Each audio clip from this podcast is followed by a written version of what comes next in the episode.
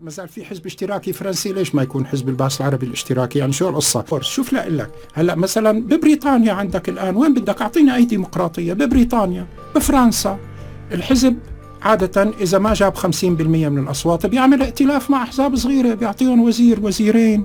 يا حبيبي ببريطانيا أكبر نسبة عنده حزب المحافظين بعدين حزب العمال بعدين في حزب العمل ومدري شو ثلاث والليبرالي ثلاث أربع أحزاب ثانيين بيمثلوا جزء صغير عادي بكل مرحبا وأهلا فيكم باستعراض أحداث اليوم الأربعاء 27 نيسان عام 2022 امبارح كان آه، وزير الإعلام الأسبق والمسؤول الحزبي الكبير عم يتفاخر ويتبجح بالديمقراطية التي تضاهي الديمقراطيات في فرنسا وبريطانيا. اليوم صحيفة بريطانية اللي هي الجارديان نشرت تحقيق وتقرير آه، مصور عن جرائم ارتكب أحد الأفرع المخابرات عنا بحق مدنيين عزل مكبلين. ما راح أرجع أعيد الصور. هون رح أحط لكم رابط التقرير يلي ما شافه وانتشر كثير اليوم. يلي ما شافه ممكن يشوف التقرير مفهوم ما بده شيء. أه الحقيقة هذا التقرير صادم ما مفاجئ نحن بنعرف نظامنا بنعرف شو عم يعمل. ولكن آه، صادم ومفيد بنفس الوقت. مفيد لأن بيرجع بيذكرنا أنه نحن الثمن الكبير يلي دفعناه هالسنوات يلي راحت من عمرنا كانت ضرورية لنتخلص من نظام مجرم من آه، يعني نظام يرتكب مثل هذه الأفعال. ما معقول نحن كسوريين نضل عايشين كل عمرنا تحت آه، حكم مجرمين. وكان رح يجي يوم من الأيام أنه أه توصل الأمور إلى ما وصلت إليه في سوريا، يعني ما معقول شعب باكمله سنة سنتين عقد عقدين ثلاثة أربعة يعيش إلى الأبد تحت حكم مجرمين، مجموعة أو عصابة من المجرمين عم يحكموه بهذه الطريقة. الموضوع الثاني اللي ممكن نحن نحكي عنه من خلال نشر هيك تقرير إنه بذكرنا وهذا الحكي حكينا فيه عدة مرات عبر القناة أنه هذا النظام لا يمكن إعادة تعويمه ولا إعادة دمجه بالمجتمع الدولي هالنوع من التقارير أو التحقيقات الصحفية والتحقيقات الجنائية اللي صارت بعدة محاكم آه، في دول أوروبية يعني أنه هذا النظام انتهى تماما من المجتمع الدولي؟ الرأي العام العالمي الرأي العام في الدول الفاعلة ذات يعني النفوذ لا يمكن لرؤساء أو زعماء يرجعوا يحطوا إيدهم بإيد النظام. وبالتالي الحل الوحيد اليوم إنه نحن نطوي صفحة هذا النظام لأن نحن حتى نحن كسوريين حتى كمعارضين قلنا أخي خلص نحن ما بيهون علينا عم بيصير بهالناس. نحن ما في مشكلة نرجع نقبل حكم بشار الأسد لسنوات قادمة. المجتمع الدولي رح يرفض هذا الحل ما ممكن إنه يعيدوا العلاقات مع نظام موصوم بجرائم بهذه القسوة والوحشية. جرائم ضد الإنسانية جرائم إبادة جماعية لا يمكن لأي زعيم لأي دولة أن تعيد علاقاتها بشكل طبيعي مع دولة يحكمها نظام الأسد. إذا هذا الموضوع خلصنا منه وصار الحل بالنسبة لنا كسوريين. نطوي صفحة النظام وننتقل هلأ بيجي مرحلة صعبة بيجي مرحلة وعرة ولكن بيضل في عنا أمل بيصير كل الجهد يلي عم نبذله هو في إطار أنه تخلص من المصاعب ونبني دولة ونبني مستقبل أفضل. آه في بضل سؤال نجاوب عليه. ليش طيب هلا؟ هذا يعني مثل ما فهمت بال 2013 ليش اليوم لحتى تم نشر هذا التقرير؟ هلا هو في مبررات موجودة بالخبر نفسه ولكن مرة ثانية أنا بدي أذكر أنه اليوم مطلوب رأس بوتين. آه بوتين اليوم يتهم بارتكاب جرائم حرب في أوكرانيا وبأنه هو مجرم حرب وهن رح يستهدفوا كل رأس معلق برأس بوتين. ارتكب جرائم في منطقة في أي منطقة من العالم على رأسها الجرائم التي ارتكبها بشار الأسد والنظام السوري في سوريا. هن رح يستهدفوا بشار الأسد رح ينكشوا له كل الجرائم اللي ارتكبها وهي كثيرة كثير وبيعرفوا فيها ومصوره ورح نشوف هذا الموضوع رح ياخذ آه، منحى آه، تصاعدي. لحتى يقولوا إنه هذا المجرم هذا النظام المجرم هذا الرئيس المجرم يحميه الرئيس بوتين يلي أشد إجراما منه. يعني هي هي الغاية. تكسير آه، صورة بوتين آه، الإضرار بصورة بوتين هو يستحق أنا برأيي بعد اللي شفناه. آه، الحقيقة أنه أنا واحد من الناس يلي خيب أملي كثير مو أنه كان عندي أمل فيه ولكن كنت يعني مفكر أنه هو عاقل أكثر من هيك ولكن لا برأيي وبعد هذه التجربة لا يوجد دكتاتور عاقل. كلهم راح يكونوا مجانين وياخذوا بلدانهم للهاوية. فاذا لماذا في هذا الوقت هو في سلسلة التقارير وسلسلة الجهود؟ شفنا نحن كيف بلشت السفارة الأمريكية بشهر المحاسبة. ناس كثير يعني شافته أنه هو شيء ليس له معنى ولكن لا هو بداية حركة دبلوماسية وهو نوع من الاستهداف نوع من تحريك وتأليب الرأي العام في مواجهة بوتين وبمعيته بشار الأسد وهذا بصب بالخانة اللي كنا عم نحكي فيها بلكي بيكون في تسريع للانتهاء من مرحلة نظام الأسد وبيكون عندنا أمل لحتى نبدأ مرحلة تانية على حياتنا على الأقل. الموضوع الثاني اللي لازم نحكي فيه هو موضوع التقرير آه، أو التحقيق أو المادة اللي نشرت في صحيفة هريات الكبرى موجودة في تركيا حول إعادة مليون ونص سوري إلى سوريا. طبعا معظم آه، وسائل الإعلام أخذت هذا العنوان ويعني اشتغلت عليه. هذا الموضوع نحن أيضا ذكرناه عدة مرات في القناة وكان بالنسبة لنا واضح أنه يعني المنطقة العازلة يتم العمل عليها لإعادة السوريين عليها وهذا الموضوع نذكر حتى على لسان أكثر من مسؤول تركي وعلى رأسهم أردوغان. ولكن يلي بيفيدنا من هذه المادة أنه آه، شوي نقرأ بالتفاصيل ونقوم ببعض الاستنتاجات. اللي أعتقد أنه رح تكون مهمة ومفيدة هلا المادة بحسب آه، مصدرها الأصلي بتقول طبعا هي عنوانها أنه العودة الطوعية رح تكون آه، كالتالي للسوريين. عم بيحكوا أنه في تركيا أخلت مناطق واسعة من الإرهاب يعني هون عم بيعزوا الفضل لتركيا وهذا طبيعي. وإنه هن راح يزودوا كل السوريين الراغبين بالعودة لهالمناطق بكل ما يلزم من وسائل نقل من مساعدات إنسانية من مأوى. وعم يذكروا إنه يعني لحد اليوم تم تأمين خمسين ألف فرصة عمل جاهزة في تلك المناطق وعم يساعدوا الناس هنيك مثلا المزارعين عم يزودوهم بالأسمدة والبذور إلى آخره. آه عم يشيروا أيضا إنه آه إنه كان هذه المناطق تضم 1.3 آه، مليون آه، سوري. اليوم ارتفع لأكثر من 2 مليون سوري. 500 ألف عادوا من آه، تركيا والباقي أجوا من مناطق متعددة في سوريا. مثل ما بنعرف إنه نحن صار موضوع التغيير الديموغرافي أمر يعني محسوم ومفروغ منه إنه في عدة مصالح التقت لحتى يصير في تغيير ديموغرافي آه، في سوريا. وأحد أوجه هذا التغيير إنه توطين العرب السوريين في آه، الشريط الشمالي في آه، سوريا. بيتابعوا بتدريب أفراد الأمن 12000 مستشارين 3000 بيحكوا عن الخدمات الصحية بأنه في من مستشفيات عامة. أكثر من 100 مركز مراكز الصحية في 33 مشفى خاص.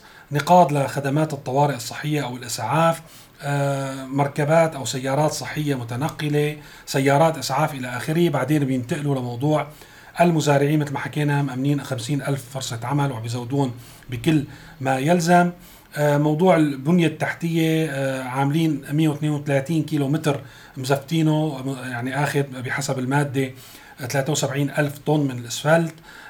في منازل 51 ألف منزل أكثر من 51 ألف منزل مجهزين لسكن السوريين. وبعدين بيحكوا عن التعليم 762 ألف طفل سوري عم بيواصلوا تعليمهم ب أكثر من 1400 مدرسة وهكذا يعني يستعرض هو ما تم إنجازه في تلك المناطق. طبعا هو ضمن إطار يعني التعريف والترويج لما صنعت تركيا في تلك المناطق وصار الموضوع يعني رسمي. ما عاد نحن نتحذر وناس يقولوا لي لا إيه بيصير وما بيصير. هلأ صار في يعني شيء مشروع تكلمت عليه صحيفة تكلمت عنه صحيفة كبرى مثل الهريات فاذا هو أمر واقع آه، في آه، مدن ومناطق راح يتم تجهيزها لإعادة السوريين. واحد ونص مليون سوري وأنا بتوقع هي راح تكون دفعة أولى. هلأ شو الشيء اللي ممكن نستنتجه من هالمادة؟ ما زال نحن كنا بنعرف. أول شيء إنه هذا المشروع مو ورقة عم تلوح فيه تركيا وبدها تعمله هو مشروع موجود وتم يعني العمل آه، ضمنه. يعني في خطوات كبيرة بحسب الأرقام وهذه الأرقام صحيحة وأن يعني أتت في سياق ترويج للمشروع ولكن هي أرقام موجودة وصحيحة. هلأ هي في مصلحة الدولة السورية كدولة ما بمصلحتها هذا موضوع آخر حكينا فيه ونرجع نحكي فيه. ولكن تركيا تمتلك مشروع في الشمال السوري في ثلاث مناطق آه، سيطرت عليهم. ضمن هذه المناطق هي عملت الشيء اللي استعرضناه وهي بانتظار أن ترحل السوريين أو هي في صدد ترحيل سوريين واحد مليون نص سوري إلى شمال سوريا. الأمر الآخر كان المنظور العام على القليلة رؤيتي أنه تركيا ستسعى لإقامة المنطقة العازلة يعني السيطرة على كامل الشمال السوري ومن ثم تقوم بعملية نقل اللاجئين أو ترحيل اللاجئين إلى تلك المنطقة. اليوم وبحسب المعلومات وبحسب الحملة الإعلامية والسياسية الدبلوماسية اللي عم شوفها ممكن هذا الموضوع يكون على التوازي مع آه، يعني استكمال إتمام السيطرة على هذه المنطقة. يعني ممكن يرحلوا هالمليون ونص كدفعة أولى مثل ما حكينا ويسعوا لإتمام السيطرة على هذه المنطقة من خلال العمل السياسي والعسكري. وأنا بقول لكم أكثر من هيك اليوم صرت مقتنع إنه ممكن ما يتمم السيطرة على كامل المنطقة يظل في فجوات لأسباب يعني تفاهمات مع الدول الأخرى روسيا وغيرها. ممكن أيضا يكون آه، في أسباب آه، يعني آه، محلية ديموغرافية تمنعهم من السيطرة على كامل منطقه مثلا مثل منطقة قامشلي. ولكن حقيقة هي رح تسيطر على المفاصل الأساسية في تلك المناطق على الطرق الرئيسية على مفاصل هذه الطرق مثل ما قلنا بتل تمر وعين عيسى. رح يكون سيطرتها أيضا مثل سيطرة التنف على الجنوب من خلال تواجدها في أكثر من منطقة في الشمال. هي تحكم السيطرة على مناطق الشمال وتراقب كامل الحركة فيها. وعلى المدى البعيد ترحيل السوريين إلى هذه المناطق التي تسيطر عليها بشكل مباشر اللي هن من العرب آه، من العرب السوريين. بطبيعة الحال مع الزمن شهر شهرين سنة سنتين هن رح يتمددوا على كامل الشريط في الشمال وخاصة مع التواجد التركي والنفوذ التركي. ويتمددوا ويشكلوا الأكثرية في تلك المناطق وهذا أكثر ما تريده آه، تركيا في سوريا. بدي أعرج على موضوع القصف الإسرائيلي مثل ما قلنا صار خبر عادي ولكن غير القصف يلي استهدف عدة آه، مناطق آه، في محيط دمشق. بدي ركز على موضوع الرسائل اللي بلش النظام يبعثها للمنظمات الأممية مجلس الأمن والأمم المتحدة بيحتج على هذا الموضوع بلكم ما حدا رح يرد عليه. لا بالمنظمات الأممية ولا بالدول لأن الحقيقة هو وفر الذريعة لإسرائيل مرة أخرى. وجود إيران في سوريا آه رح يخلي آه المنظمات الدولية والدول تدعم فيما تفعله بمثل هذه الطلعات ومثل هذه الاستهدافات وترحب فيها وتدعمها. يعني الموضوع رح يكون كان مختلف جدا لو ما في تواجد إيراني في آه في سوريا. نحن شفنا أنه أصلا الذريعه بزيادة تواتر هذه الطلعات والاستهدافات أنه موجودة أهداف إيرانية معادية بسوريا وبالتالي إسرائيل عمليا لها كل الحق أنه تستهدف هذه المواقع اللي بتشكل خطر عليها. فاذا أكبر خدمة قدمتها لإسرائيل هي إيران من خلال تمكينها من السيطرة بشكل كامل على الأجواء السورية وتثبيت هذه السيادة يوم بعد يوم من خلال مثل هذه الطلعات السيادة اللي ما كانت ممكن تكون لولا الوجود الإيراني في سوريا. في إطار التغيرات ومتابعة موضوع العلاقة الروسية الإيرانية في سوريا مثل ما حكينا قبل يومين وقت تركيا منعت الطيران من الوصول من روسيا أو الرحلات الجوية من روسيا إلى سوريا، طبعا ما في رحلات مدنية ولكن هي رحلات لزوم تزويد القواعد والنقاط العسكرية الروسية بما تحتاج أصبحت اليوم روسيا آه، مضطرة تمر فوق إيران وبالتالي صار إيران تقدم خدمات إضافية إلى روسيا بالمقابل روسيا يعني تسمح بأن تحظى إيران على نفوذ إضافي آه، في سوريا لهذا السبب وسبب إضافي أنه هي ممكن أيضا تحاول إزعاج الولايات المتحدة الأمريكية ومناكفة الولايات المتحدة الأمريكية بالمساعدة على زيادة النفوذ الإيراني في آه، سوريا من حيث المبدأ وظاهريا. آه الأخبار يلي من مصادر محلية فينا نقول عليها آه موثوقة. صار في آه محاولات أو صار في عملية لنقل خلينا نقول أفراد موالين لإيران من جنوب نهر الفرات إلى شمال نهر الفرات أي إلى مناطق قوات سوريا الديمقراطية. المدعومة من الولايات المتحدة الأمريكية أو تحت سيطرة الولايات المتحدة الأمريكية. وهذا مؤشر معناته بده يعملوا شيء. في شيء ثاني بمدينة الحسكة. في أخبار أيضا من مصادر محلية أنه بلشت إيران تحاول أن يعني تؤسس ميليشيا محلية متعاونة مع أنه آه، تنسب أبناء المنطقة والأغلب من المؤيدين أو المحاصرين اليوم في مناطق الحسكة والقامشلي ممن هم محسوبين على النظام السوري. ممكن يتم آه، تجنيدهم والعمل تحت النفوذ الإيراني. أيضا هذا مؤشر. هلا بيضل في مناطق النظام المحاصرة في القامشلي وفي الحسكة. بضع كيلومترات موجودة فيها يعني آه، القوى التابعة للنظام أو المؤيدين بما فيهم محافظ الحسكة لا يستطيع مغادرة هذه المناطق في الحسكة آه، الطرق يعني مقطوعة إلى تلك المناطق الإمدادات آه، مثل الطحين والمحروقات. الوضع صعب. أنا بدي أرجع أذكر أنه هذا الوضع يتعلق بالملف التركي. زيادة النفوذ التركي في الشمال الشرقي يعني رح يكون على حساب تواجد النظام في تلك المنطقة. قوات سوريا الديمقراطية والولايات المتحدة الأمريكية إذا بدها تسلم شيء للأتراك بده يقبضوا بالإيد الثانية على حساب النظام وتقليص وجوده في تلك المنطقة. ما ضروري مرة واحدة يعني هذا الحصار ممكن ينتهي بشكل أو بآخر آه، يعني ولكن بيكون قوات سوريا الديمقراطية قدمت آه، أجزاء إضافية وبتوقع أنه صار هذا الشيء في مناطق بالقامشلي والحسكه تقدمت فيها قوات سوريا الديمقراطيه وأزالت حواجز فاذا هي سيطرت على مناطق إضافية مثل ما صار من شهرين أو من فترة بأحداث السجن سجن غويران. أيضا آه، سيطروا على منطقة بحجة هذه الأحداث وهكذا تمضي الأمور. في النهاية في يعني حال إتمام المشروع التركي ستكون تلك المناطق برايي خالية من تواجد النظام. اليوم عملوا وقفة آه، الموجودين في تلك المنطقة. يعني شفنا العشرات في ساحة داخل منطقة الحسكة ويعني آه، احتجاجا على الأوضاع الموجودة وعلى الحصار. الملفت بالنظر أنه هذه المنطقة المحاصرة الجائعة البائسة آه، يلي يعني كل دلائل الفشل والخسارة موجودة فيها كان لابد أنه يكون صور الرئيس بشار الأسد مرفوعة والحقيقة أنا أحصيت رح أحط لكم الصورة نلعب هاللعبة.